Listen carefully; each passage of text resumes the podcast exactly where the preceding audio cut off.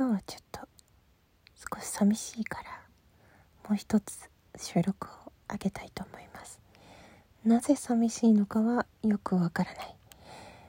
えー、投稿はですね今日もインスタグラムからずっと近くにいるのにねという投稿です。概要欄に URL いつも通り貼っておきますので実際の投稿を見たい方はそちらからぜひご覧ください。一緒に過ごす時間が長い人ほどその人のいいところよりも悪いところに目が行きます。まるでいいところがないように感じてくることもあります。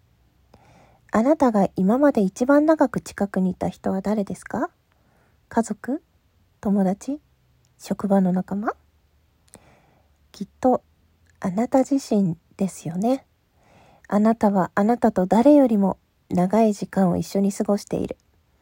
そうすると、あなたにとってあなたのいいところが一番見えにくくなってしまうんです。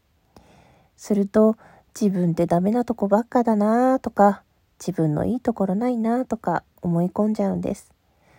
伝えたいこと。あなたの近くの素敵な人にも欠点があり、誰しもが素敵なところを持っている。だからあなたにも必ず素敵なところがあることを忘れないでください。自分のいいところを探す癖、それを見つけたら褒める癖つけましょうね。という投稿でした。ちょっと噛んじゃってごめんなさい。ね、一番近くだと見えなくなってしまうから自分のことと自分のね近くにいる人を大切にしていこうっていう投稿です。素敵なところか、あったらいいなと思います最後まで聞いてくださってどうもありがとうございました。